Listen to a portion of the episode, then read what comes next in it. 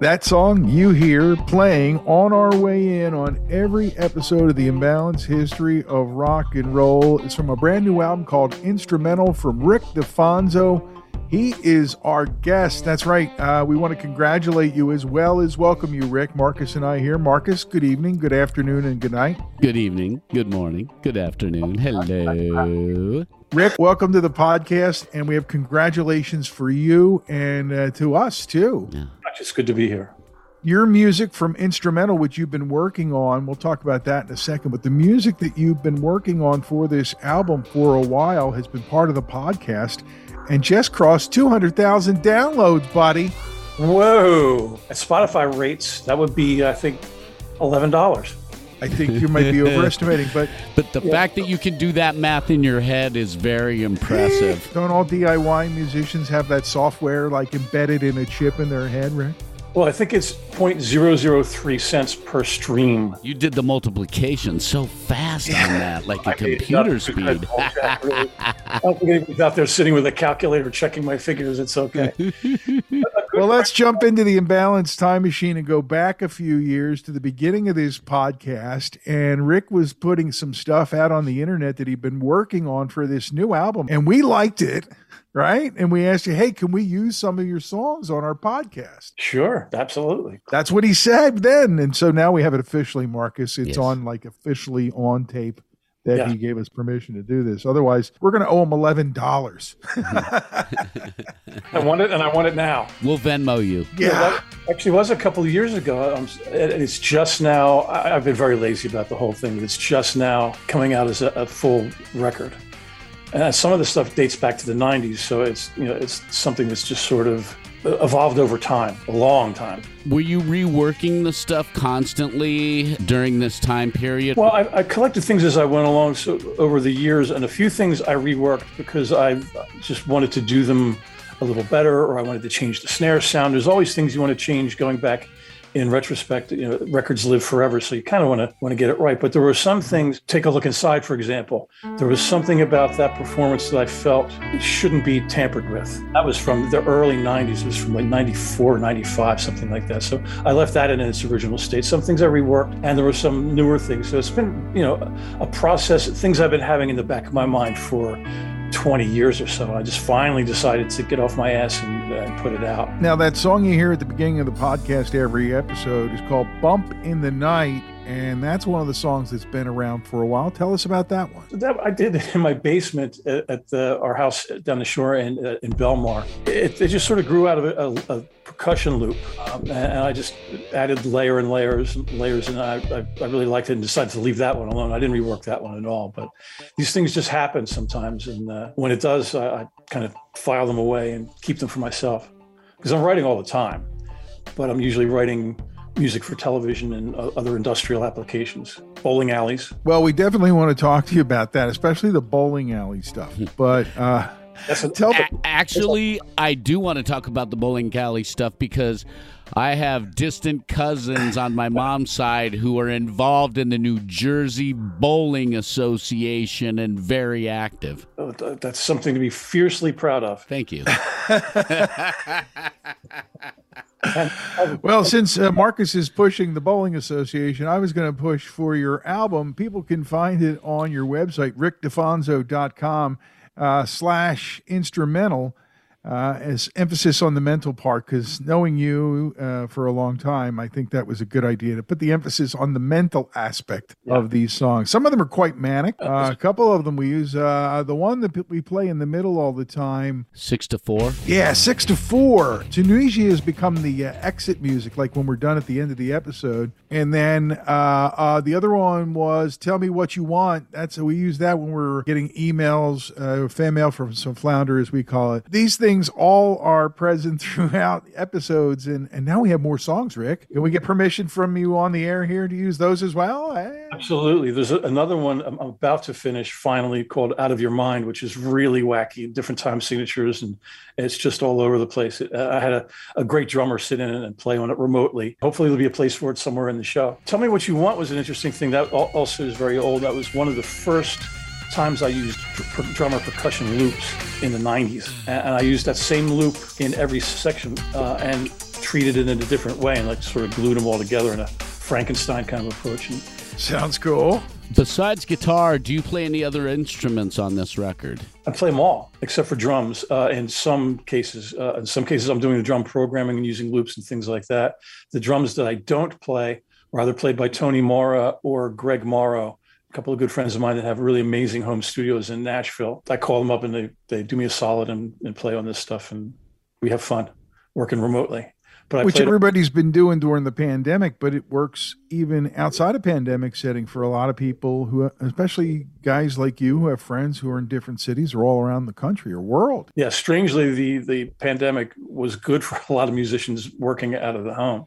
Hell of a way to make a living, but they, my, my drummer friends especially uh, saw a definite uptick in their remote recording business. What about Tunisia? You haven't spoken about that one yet. Well, that's another one from, well, I'd say the early 2000s. And that also started with the percussion loop the uh, that you hear in the beginning.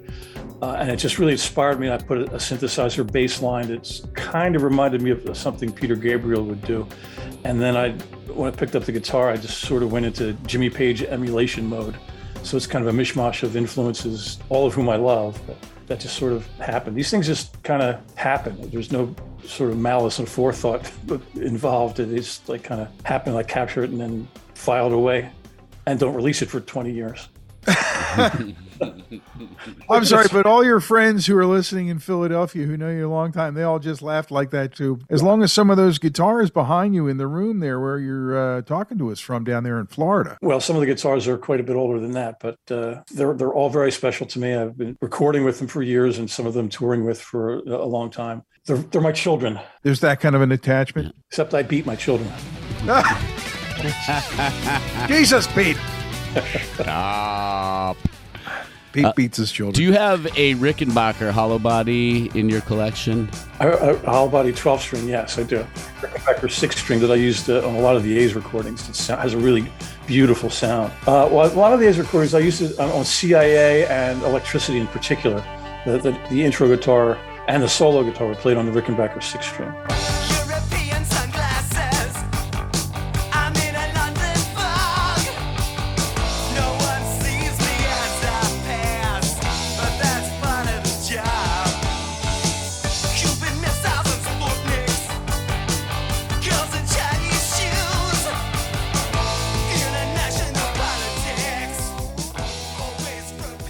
How many of your other guitars from the A's days do you still have in the uh, in the arsenal there? Uh, all but one. Uh, I only I only had a couple of guitars in, in those days. I want to talk about the A's because I grew up in Philly. And before I got to hang out on South Street or around town, you were part of a band that was on the radio, man. You were on Arista Records. You were the A's. What was it like when you guys were kids coming together? Because that 60s scene that was pretty popular in Philly had kind of faded a little bit in rock and roll. And the 70s was a little bit different going into when you guys kind of set things on fire again. Well, music in general was kind of bleak in the, the early to mid 70s. And then uh, it, the disco versus punk kind of thing uh, right. We had grown up, all of us had grown up except for Terry. We, he was like the, the, newcomer to the band, but we had all grown up together. I was in my first band with Rocco when I was 11. Um, Richard when I was 15. I think he was about 65 years old at that point. Um, all growing up together. And in 1977, we became the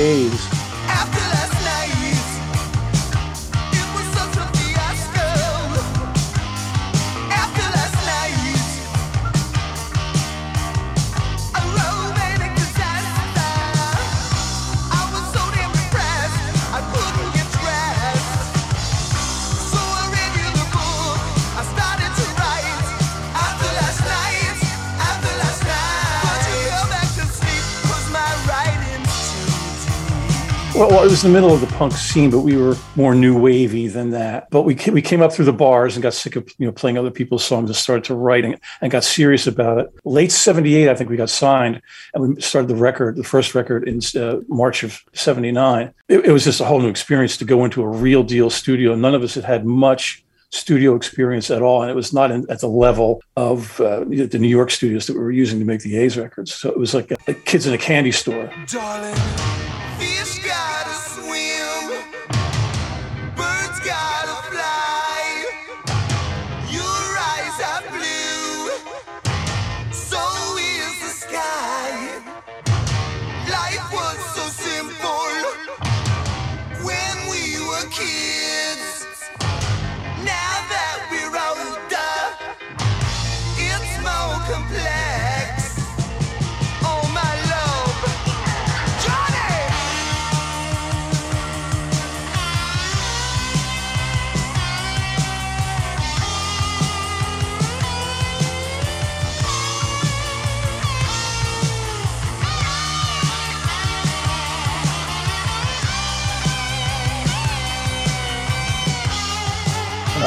And I'll tell you, when when the record came out, the first time I was driving down the street and MMR played after last night, I'm like die. I had to pull over. Yeah. Oh my god! we had worked on this, the songs we played It's a dream, man, right? I remember listening to it on MMR. It was it was the hot record when it first hit. Man, you guys were setting the thing on fire. Yeah, it was it was chilling uh, to, to achieve what we thought was like world class success. In a way, it was. When you got signed, do you remember the whole process leading up to it? How were you noticed? Nemperor, we got very close to a deal with Nemperor Records. Uh, and I'm not sure. I'm. You have to forgive me because that was uh, just after the Civil War, so it was like a, a long. All right, Pappy. Steampunk. I don't know what happened with Nemperor, but it did not work, and there was some mild interest from other labels, but for some reason, Clive Davis just sort of uh, latched onto us and, and saw or saw more, I guess, than than anyone else did. Uh, That was should- also a time when he was trying to do more rock and roll on the label that had been known for being huge in pop realms. But you were part of the the rock change at Arista at that time too, and we were And you had success uh, with the follow up. A Woman's Got the Power did much better nationally and, and, and for you guys as a band. What was that like going from the first to the second record and having a hit and other people being interested in recording the song? Well, the other people weren't interested, interested in recording the song while we were together. That happened much later. But uh, Woman's Got the Power was a bigger turntable hit than the first record was. Um, it, it got a lot of radio play, but neither record really sold. I wouldn't, I wouldn't call either of them a success, although we were on the Billboard radio charts. Uh, and everywhere we played, we played to sold out crowds that just loved us, but nobody bought the record. It was. Uh, people refer to it as the squeeze syndrome because I think this a similar thing had happened to them with a few of their records that everybody just adored them and went and went crazy for their live shows. But in, in the beginning, I don't think they sold a whole lot of records, and certainly neither did we. And what else was going on in town in Philly at that time besides what you guys were doing? Was uh, Queter around, Hazard around yet? And Hazard was around forever. The Hooters were starting up. I think Tommy Conwell happened just after I left, uh, just after we split up. Beru Revue was around. Alan Mann had passed away. That was right around that time, I remember. Yeah. Uh, so there was a, a scene. I think we kind of, I don't want to break my arm patting myself ourselves on the back, but we kind of blazed a, a bit of a trail. You could dance all night to their music and do the dance. dances about the hottest thing they have right now. um, and, and made it possible for people to play original music in some of the local venues, and certainly some of the local bars, because we, we came out of that bar scene right. and no one was doing original music until we like sort of forced it down their throats. It's, it's tough to fire a band, fill in the place with people who are drinking. That's right.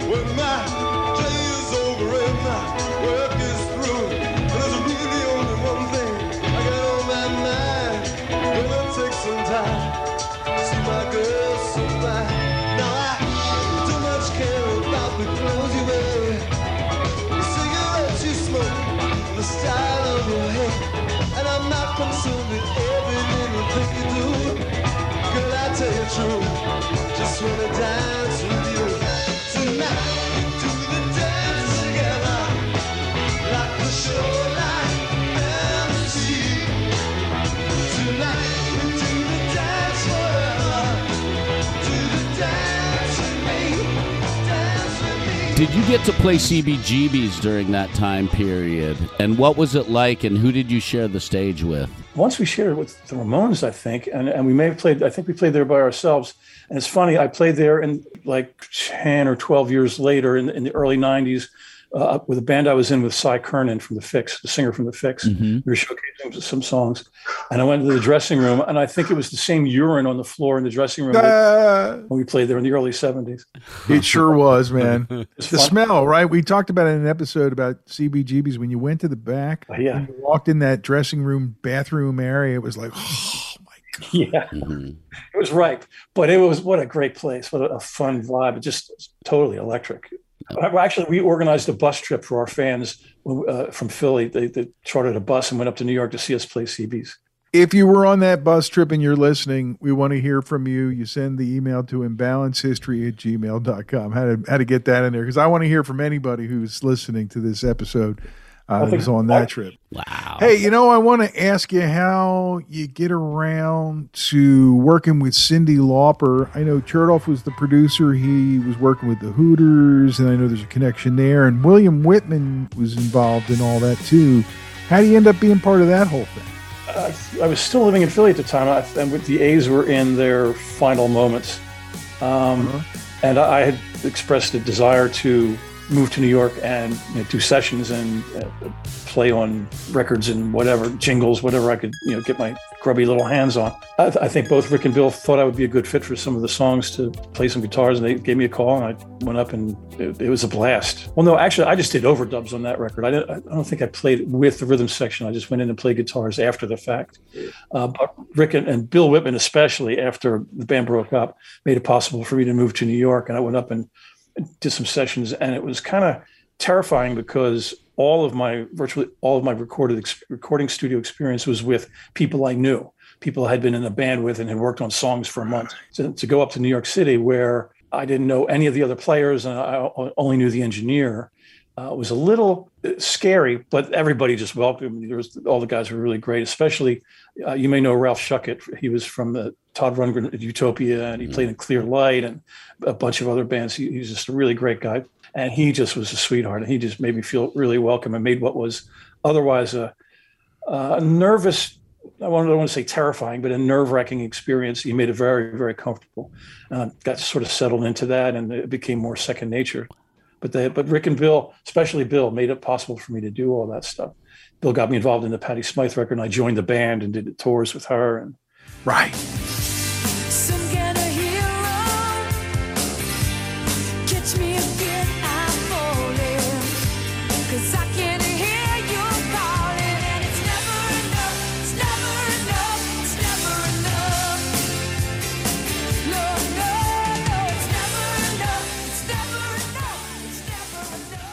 The Sophie B. Hawkins album is that the "Damn I Wish It Was Your Lover" record? Because I was playing that at my first radio job. it is. She, she was great. We, uh, she actually did that in a studio that I had managed for a little bit uh, in, in my sordid career in New York uh, called Messina Sound. We, we did the record there, and, and she was just great to work with. And it was a great experience because I was at home. It wasn't my studio, but I, I ran it for a while, and I was there every day. So I was totally comfortable. And again, I knew all the players by that point, and, and she was just great. She's she's just terrific. Damn. We're with Rick DiFonzo, hanging out on the imbalanced history of rock and roll. Uh, Rick, we have a sponsor. It's a brewery in Hatboro. And uh, by the way, in the early days, the A's would have kicked ass there. They would have been awesome there. They got a nice little stage. So we're going to pause for the cause and come back and talk about more of your career, talk about more about your album Instrumental. And I got to ask you if it's possible that I heard one of your tasty riffs when I was watching an episode of Friends today. That's what's coming up in the second half with Rick DiFonzo on the imbalanced history of rock and roll. Well, it gets to be the holiday season, Marcus. You know, you start thinking about gathering with friends, and in a lot of cases, over a pint or over Pennsylvania distilled spirits or some wine or cider. Gee, where could we go? How about our favorite? It's Crooked Eye Brewery. Right in the heart of Hatboro. It's a great place to share memories with friends and hear live music as well. Speaking of live music, you can find out who's coming to play when on their Facebook page, And as always, the beers are continually being updated. as well as your favorites on tap at Crooked Eye, right there in the heart of Hatboro and in the heart of Delco out by you. Yeah, a few miles down the road from me at Jamie's House of Music, where you can see live music and grab a pint of your favorite Crooked Eye beer. And if you're going into the brewery location in Hatboro and you have a Crooked Eye fan in your life, stop by, have a pint, buy a gift card for the holidays, and stock up on Crooked Eye merchandise. We know the holidays are always crazy, so if you want to slow down, make sure you stop by and make it Crooked Eye. Pantheon podcast listeners. Christian Swain here to tell you more about my experience with Raycon earbuds. Our family now has three pairs of Raycon earbuds around the house, and my wife just grabbed a pair of the Headphone Pros to replace some headphones from a company that was double the price.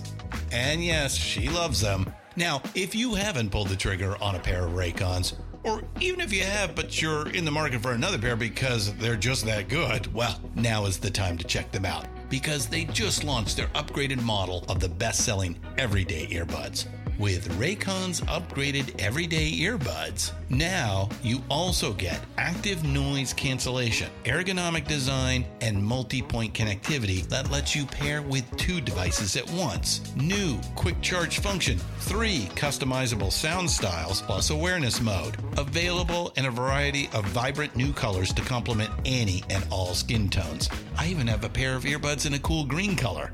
I have tried just about every earbud known to humankind, and these Raycons are fantastic. Seriously, if you've been wanting to check out Raycons, there truly is no better time. You're going to ask yourself why you didn't check them out sooner, and Raycon offers a 30-day happiness guarantee. So, what are you waiting for? Go to buyraycon.com slash Pantheon today to get 20% off your Raycon order, plus free shipping. That's right, you'll get 20% off and free shipping at buyraycon.com slash Pantheon. Buyraycon.com slash Pantheon.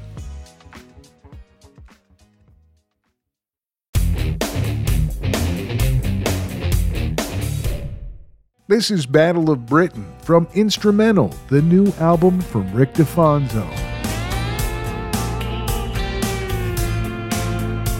All right, we're all refreshed and ready for more with Rick DiFonzo, our guest here on the podcast this week. Actually, you're a guest every week, Rick. Uh, we were talking at the beginning about the songs from Instrumental, your new solo album that is available at rickdifonzo.com slash instrumental. Those songs are heard every week here on the podcast. They uh, they have high familiarity and no burn because people keep coming back for that tasty riff, a bump in the night at the beginning of the podcast. So you know, Cool. It's Must also be good. at rickdifonzo.bandcamp.com too. So oh, okay. directly. Bandcamp, man. Remember that time at Bandcamp? Yeah, one time Bandcamp was playing the flute, I think, with uh,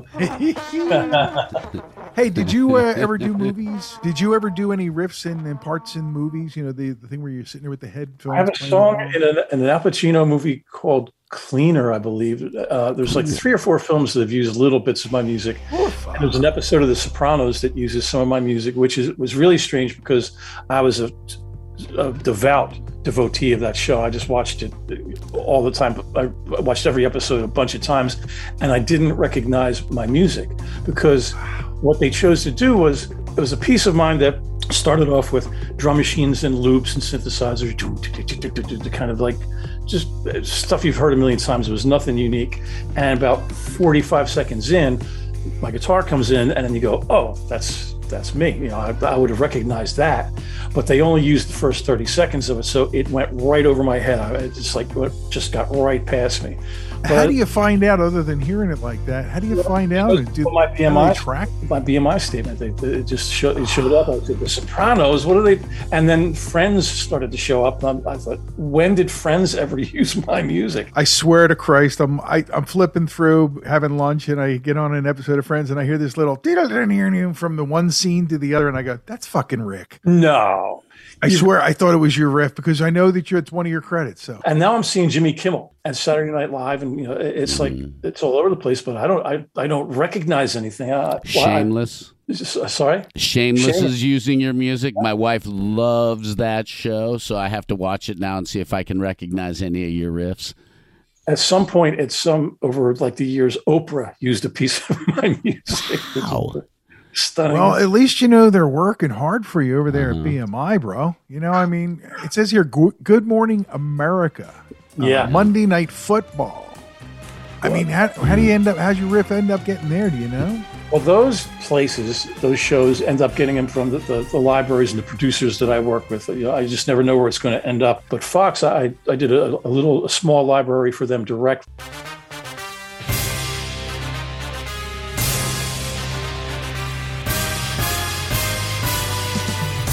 And they use that on football and, and all their sports programming. You know, I, I expect that. But otherwise, you know, I just never know where it's going to be. I got to say that the most thrilling moment for me in my career was when I lived in New Jersey calling Comcast customer support to see why my internet was crapping out. And I heard a piece of my music on hold.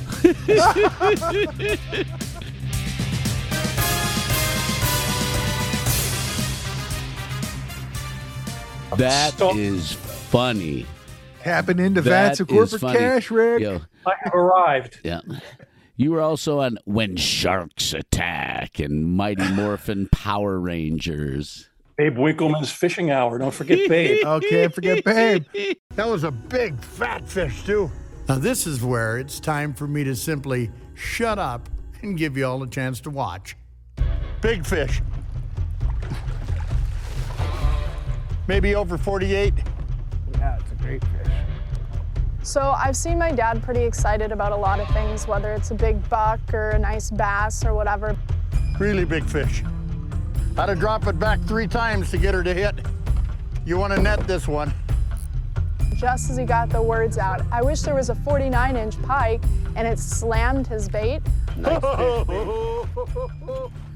But now we understand how that happens uh, for a lot of those things. Is that is that different when it's a show like Grey's Anatomy? No idea it was going to show up there either. My wife watches. show. She didn't recognize anything, but she uh, she doesn't really hear all the production music I crank out because there's huge volumes of it over the last 30 years. There's actually like 3,000 pieces of music that, are out there. And it takes care of business, and that's a beautiful thing because you guys have uh, made the plan that so many do. You escape to sunny Florida. You got a nice spot there. You got a pool. You got the cage when the when the mosquitoes are out. You can hide from them. You got the whole thing figured out down there, don't you? Yeah, it's great. We're actually on a little canal that has turtles and otter and tilapia and Well, I'm glad we covered all that about, you know, all those different little bits and how that happens because I don't think a lot of people know that, Rick. And uh, that's really cool. It's really cool. Thanks for sharing. Maybe you can share some connective tissue for us, how you end up going from being the studio guy in New York, being on a few albums that we talked about already, right? How do you end up in the Bleeding Hearts band that goes to Berlin to perform The Wall? Well, in 1988, Roger was working on the second iteration of his Amused to Death record. He had done what he thought was the whole record, and he decided that he really wasn't happy with the guitar playing. He had worked with a, a good friend of mine that I thousand jingles with, and the Cyndi Lauper record and some other records named Peter Wood, a British keyboard player. And he called Peter and said, Do you know any good guitar players? And, and Peter was kind enough to recommend me. And I got a phone call from Roger saying, Would you like to come over and work on the record? Uh, I was supposed to go over for a couple of days, two, three days maybe, and replace some of the stuff. I went over and we hit it off right away. And we played a bunch of we played a bunch of snooker before we even set up and started playing guitar. He had a giant snooker table, which is a, a billiards table for those who aren't familiar with it. But it's a different game, lad. It's a way different game. It, there's still balls and cubes and everything, but it, the, the pockets are narrow and it's a giant table and it's just it, the strategy is different. And he taught me the game, and within three or four games, I was competitive with him. And he said, "Oh, right, man, let's let's let's go." So because he's a very competitive spirit. Uh, but we we overdubbed it. Uh, did, uh, I replaced some of the guitars on the record for a few days, and I think what really clinched it was he invited me into the house because the studio was attached to the house. Right. And uh, he invited me into the house for dinner one night to meet the wife and kids and everything. And I, I went in, and the dog came up to me and just loved me. And the kids were very cool. They were, you know, very happy. They were, they were bubbly, and I love kids and I love animals.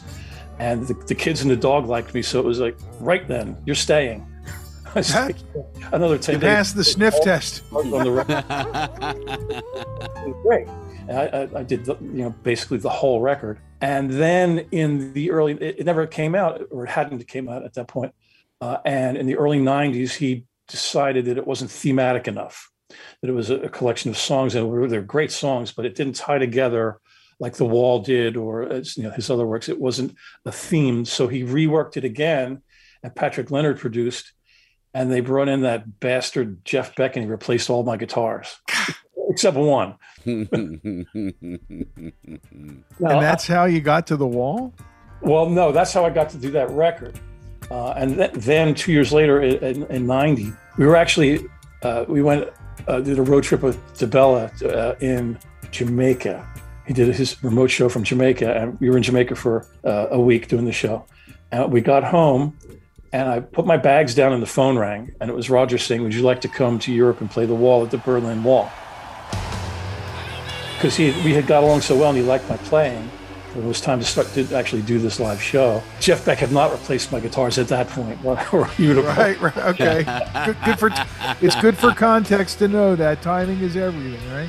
He did ask Eric Clapton to do the solo on Comfortably Numb, and Eric turned him down. Thank God, because then I got to do it. But How chaotic though was it though? You're getting this call, you're going to do this concert, the wall has come down.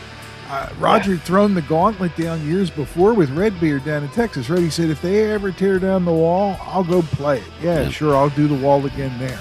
Yeah. And then it happened, and he had to actually, you know, step up. And uh, how crazy is it? All of a sudden, the swirling ver- vortex is going on, and then suddenly here you are in the middle of it, and you're the fucker on the wall playing comfortably numb. Yeah, it was it was a really really thrilling time. Obviously, the show was the biggest. It still may be the biggest in history, but the biggest audience, the biggest stage, the biggest cranes in the world were uh, manipulating the the biggest puppets in the world, and it was like big, big, big. Uh, and the sense of history, just flying into Berlin for the first time, thinking that you know 50 years ago this was filled with fighter planes and bombs dropping. The show itself was at a place where the Berlin Wall split into two. So there, and there was like maybe 100 acres between the two walls. And that's where the show was at Potsdamer Platz. Because the wall had just come down, uh, they had a mine sweep to make sure there was no landmines or anything. And they found, I don't know, 100,000 rounds of ammunition and they found a couple of deactivated mines. And the minesweeper went clong and found this big hunk of metal. They dug it up, and it was a cover to a shaft leading down to a bunker that they didn't know about. There was murals all over the walls, Nazis with wings flying through the sky, and lightning bolts coming out of their eyes, and it, it was just an immense sense of history. It, it was just thrilling on every level. Not only to, to work, with the people that were involved in the show, but just to be there at that time and place when the wall had just come down. They had left part of the wall up uh, as the security for backstage. They, to keep the uh, the fans out of the backstage area was a chain link fence on one side and the Berlin Wall on the other. It was, He didn't have to build in so far like he did in uh, Long Island in the 80, right? It was already there. All he had to do is, you know, fence it off. Um, It's unbelievable. man. And, Unbelievable. And I've been dying to ask you about this stuff for years. Uh, he, after the show, he tracked me down. He wanted, he wanted to ask me um, what I thought as the colonist in the band, the token colonist. Well, I mean, everybody else was British. Uh, I was a token colonist. And he called me. In a, I was in a session in New York, and he, he called my house, and Debbie told him where I was, and he called in and said, "Is Saturday Night Live a good idea for us, dear boy?" And I said, "Oh yeah, it's, it's completely your audience. I think it'd be great." And they, they thought about it for a while, and he decided not to do it. And instead, it was Sinead O'Connor with the episode where she tore up the picture of the Pope. What? In the victory of good over evil.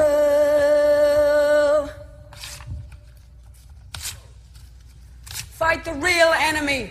Yes. That was supposed to be the night That's of Roger. crazy. Oh, yes. That is crazy. I've got a couple questions about the wall as well. Thomas Dolby was there. What was he like to work with as a colleague? Because he is absolutely brilliant, and he is the one interview I bombed harder than anybody else because Nope. of how that's- brilliant he is. Until this interview. Uh, you That one go past. I'm sorry. no, great. You can't leave an opening like that for DiFonzo. Dude, and I don't think walked he's right gonna into drive that the one. truck You had to do Dude. it. You had to do it. Yeah, I did. Um, so, uh, I actually had uh, no contact with him. He just learned his bits, and since he wasn't on stage with us, he was dangling from the biggest crane in the world. And that, God, I was thinking about the same thing, like because the because the Hooters played, Mm-hmm. and I think Cyndi Lauper uh, performed, uh, were part of the you know performing troupe that was part of the whole thing. Mm-hmm. Uh, did you see any of those guys or any of the other people who were in the other units, so well, to speak? uh, we rehearsed with Cyndi on site in Berlin a bit. Um,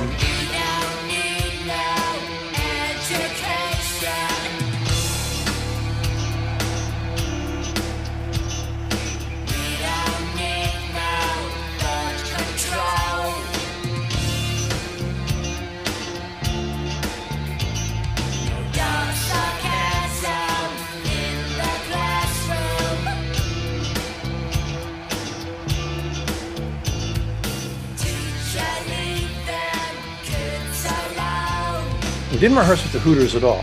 We rehearsed for months in London at a, a place called Nomis. It, wa- was at this old 200 year old, 500 year old buildings, thick stone walls.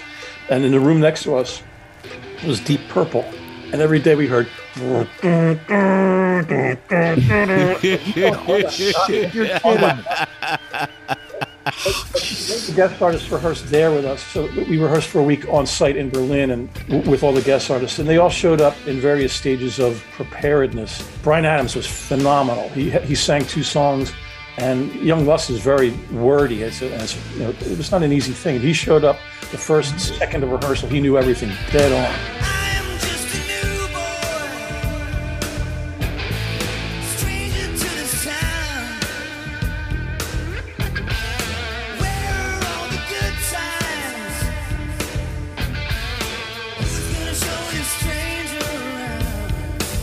Uh, Morrison, on the other hand, uh, we didn't see till the afternoon of the show, and there was speculation whether he was going to show up. And and he read the lyrics off of uh, sheets on the floor. He was he didn't kind of know the song. All I can tell you is that version became iconic because partially because of it being in The Sopranos as well. Yeah, it was it was a, big surprise. We well, were, especially considering you saw that he wasn't very prepared. That is amazing. well, we didn't see him all week. You know, everyone else came to rehearsals. Thomas Dolby, you know, now that I think of it, was not at rehearsals because he knew his bit, and I think he was lip syncing anyway. I seriously doubt he was mic'd. But again, he was flying from a, a crane. There was no real, you know, that was his gig. There was no re- you know, no way to rehearse that. Well, Carrack was phenomenal. In general, everybody was just great.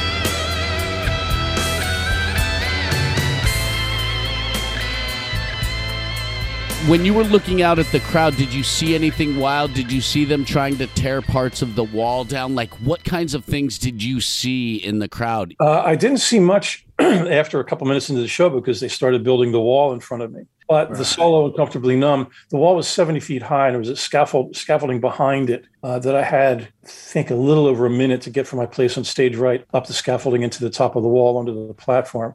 And I got up there. I had rehearsed it uh, you know many times and watched them build the uh, thing because it was scary. It was eight by ten, four by eight sheets of three quarter inch plywood over some bridge girders. I, I, Yikes. you know, 70 feet in the air before they put the railing around the edges of the, the, the platform i would go up there and the wind would blow and i'd be scared to death because it was just you know, I, had, I had kind of numb myself i don't have a fear of heights but it was scary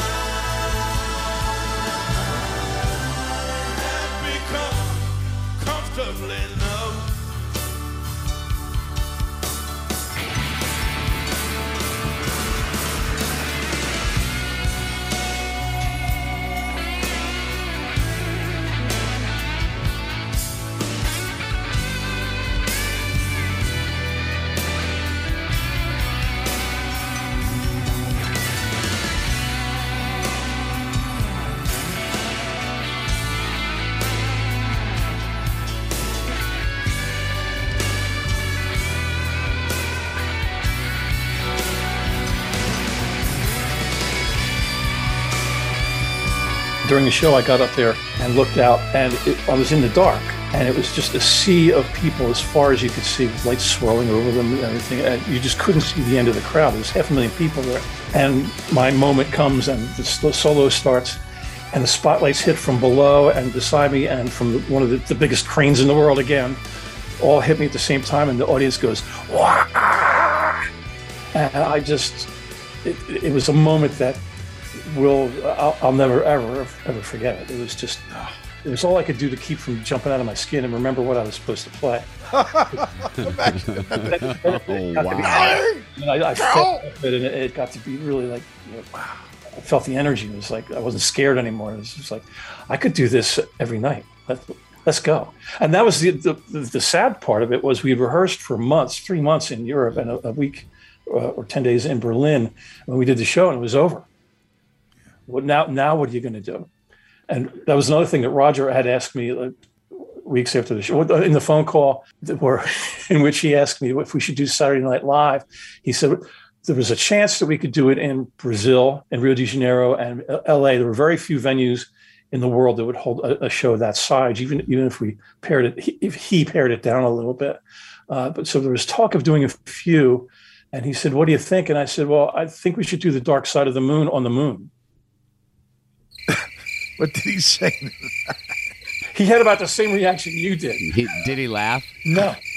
I thought it I, was think it's waiting to see what he said because I I, Yeah. I can't imagine that he wouldn't have laughed and you know punched you maybe and then laughed and then said okay I get it. I know, but hey, look, he, he, he kind of did serialize it, man. He he uh, he did Dark Side on a tour. He did the Wall and then took it outside to what I call unhealthy excess and one of the greatest concerts, surpassing the original Wall concert which I saw at the Long Island Mausoleum. in, in 1980. Was it? Yeah, I was got to go. Well, dude, that's a moment that you don't forget. That's a moment that you feel your whole life and that's- down to your core, and it's Dude, you're part of hardly it. the, the the the the end. You know, I mean, you've gone on in these ensuing thirty plus years. You've done so much, and now you got a new album out.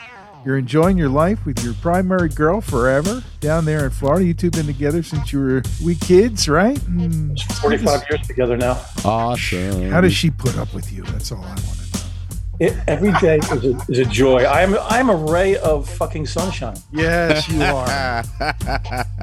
yes, you A are. Philly guy, a ray of fucking sunshine. So we see- I met her. We met at a, a bar in Burlington, New Jersey, called the Anchorage, which Davey Vasikinen also came out of there, and uh, some other players. This bar was sort of like a little cultural mecca for the bands that weren't making any money. And I was on stage, and I saw her in the audience, and I said, "Ooh, I like her. She's pretty." During a break, I went up to her and said, "Would you like to dance?" And she said, "Yes." And I said, "Okay, go ahead." no, no, you did But on not. boom, and 45 years later, he's he'll be here all the week. She's Take your waitress, take care of your what a dick. but then we danced. I mean, we fell in love, and the rest is uh, oh. That's hilarious. Well, Rick, thanks for taking time out of your uh, busy day. Uh, I know you had some gardening work you had to get back to. in the palm trees. Yeah, well, you know that that's tough too. The breeze in the palm trees at night makes a sound that's so hard to listen to. You know, one of the worst places to be in a pandemic, virtual paradise in the United States, the Oh. Western Gulf Coast.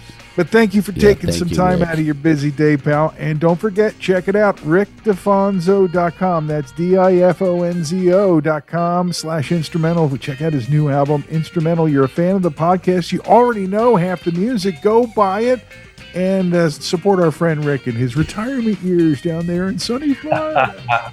Thanks so much, guys. It's- Love you, man. Thank you.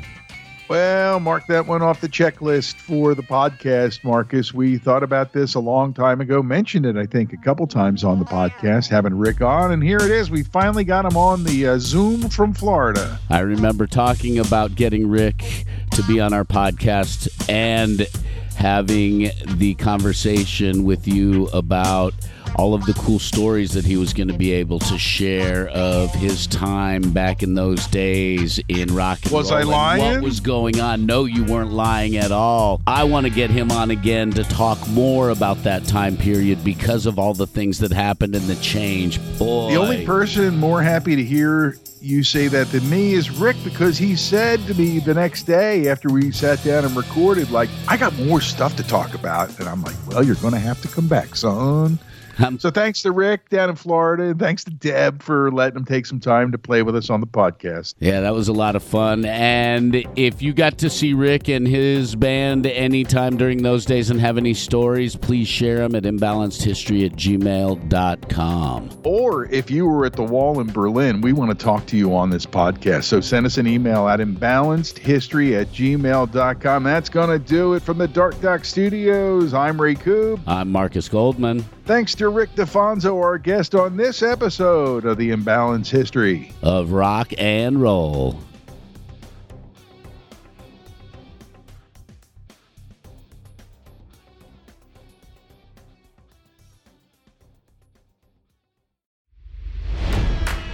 It's NFL draft season, and that means it's time to start thinking about fantasy football.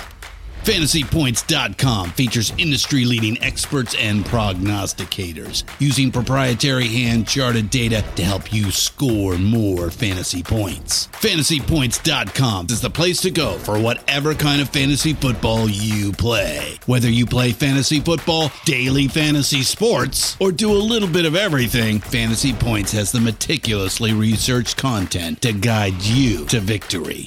And why wait for the fall? Fantasy Points also covers the new spring football league, the UFL. Join the guru, John Hansen, Scott Barrett, Joe Dolan, and other massive names in the fantasy football universe with an exclusive offer. Use code Pantheon for 15% off any fantasy points package, including the all in package, with access to every article, tool, and data nugget that Fantasy Points has to offer. That's fantasypoints.com and code Pantheon for 15% off at Fantasy Points. Fantasypoints.com, code Pantheon. Score more fantasy points.